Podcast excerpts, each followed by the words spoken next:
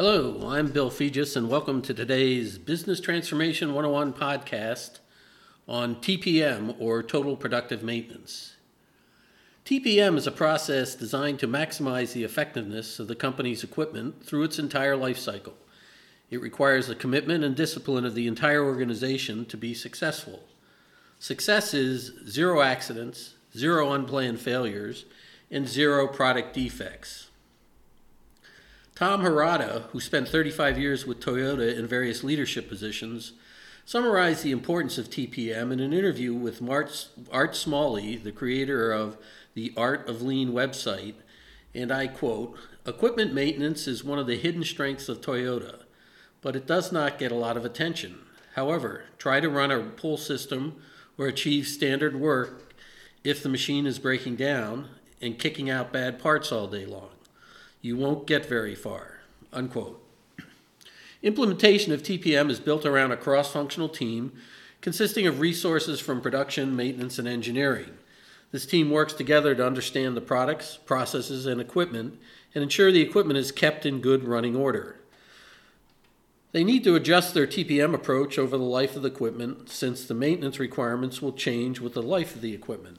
Equipment follows a classic lifestyle curve or bathtub curve uh, with an initial operation period with failures due to several months of learning and optimizing a new machine, a second random failure period, which is the period after the initial operation period and extending until wear out period, and then the wear out period failures.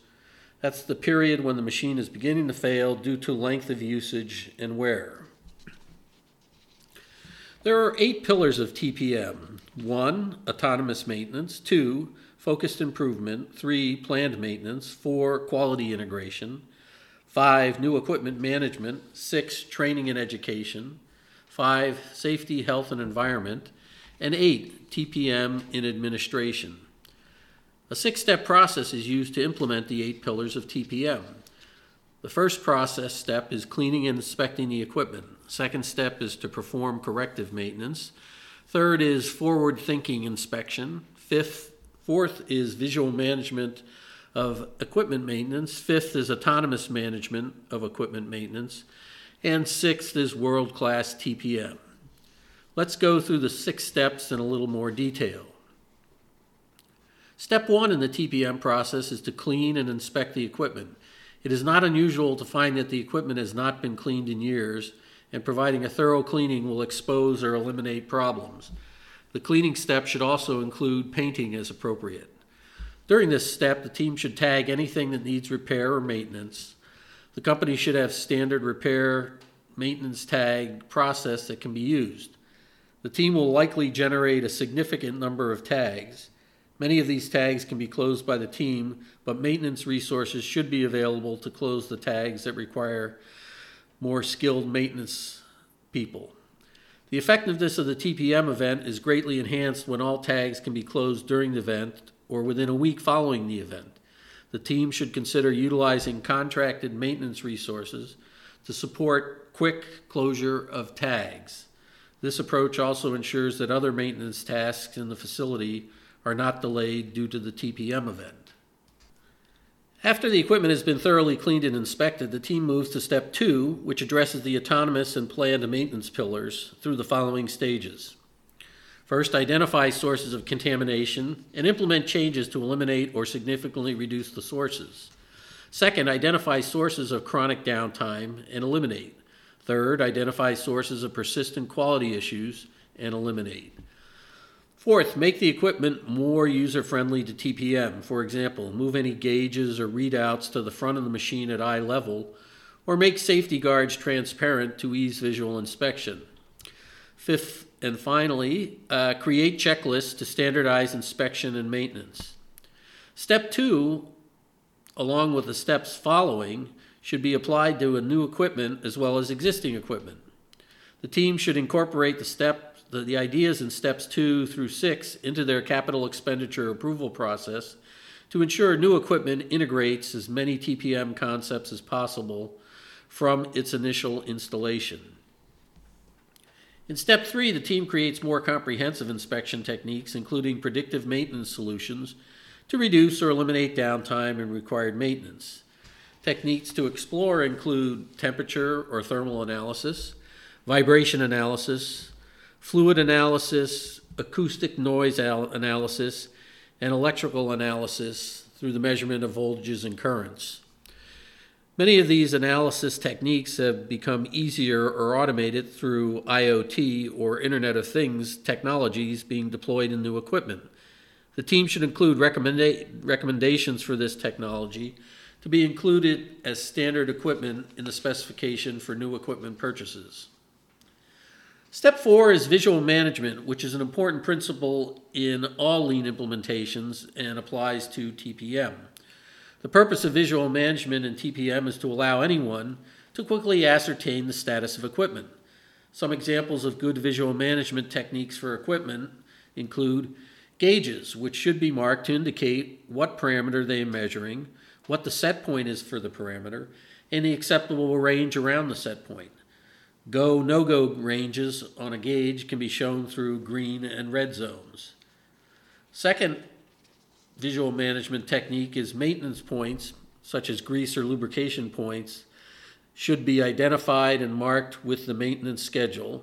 For example, last and next date and the type and quantity of lubricant that should be used. Finally, adjustment points should be identified and marked to show the acceptable settings. Step five is autonomous management of equipment maintenance. This step represents a high level of T P M capabilities and requires the appropriate culture and discipline to achieve, and is not required in all businesses. This step requires moving equipment-related items such as tooling, spare parts, lockout, tagout devices, and tools to be removed from central storage and moved to point of use at the equipment. Achieving this level of decentralization further reduces equipment downtime and quality issues. Finally, step six is world-class T P M. Like step five, this step requires an extremely high level of discipline and attention to T P M for all equipment in the facility or plant.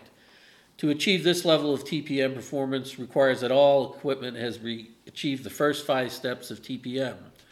For a business that is heavily dependent on a large portfolio of equipment, this level of performance can provide big returns and enable a company to make significant longer-term strategic gains while supporting an efficient deployment and usage of capital. Implementing step one can provide significant benefits in safety, quality, delivery, and in cost, especially in downtime reduction and longer service life for capital equipment investments, and should be done by all businesses. Moving to steps two, three, and four should be explored following successful achievement and sustainment of step one. Steps five and six can be considered after achievement of steps one through four. Note that many companies use O E E as a key metric to measure the performance of their equipment and the T P M system used to maintain that equipment. O E E can be misleading and should be carefully understood by the team if used.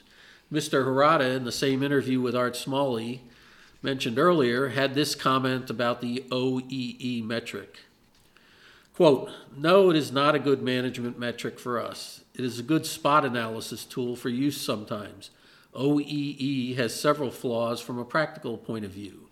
Anytime you measure six things and multiply them together to get a number, there is danger. It is better to have the six components understood and tracked individually. Otherwise, you cannot tell the difference between seventy-five percent O E E and eighty-five percent O E E. The former could be better if it was due to the production mix and number of changeovers. The latter could have fifteen percentage points of scrap, for example, and be a total disaster. O E E is also based upon machine cycle time and not production line tack time, so driving a higher O E E can lead to overproduction if you are not careful. Also, in a big machine shop like Komogo, with over five thousand machines, you need a small army to collect all the data required. We use, we occasionally use it as a spot analysis tool, but not as a management metric." End of quote.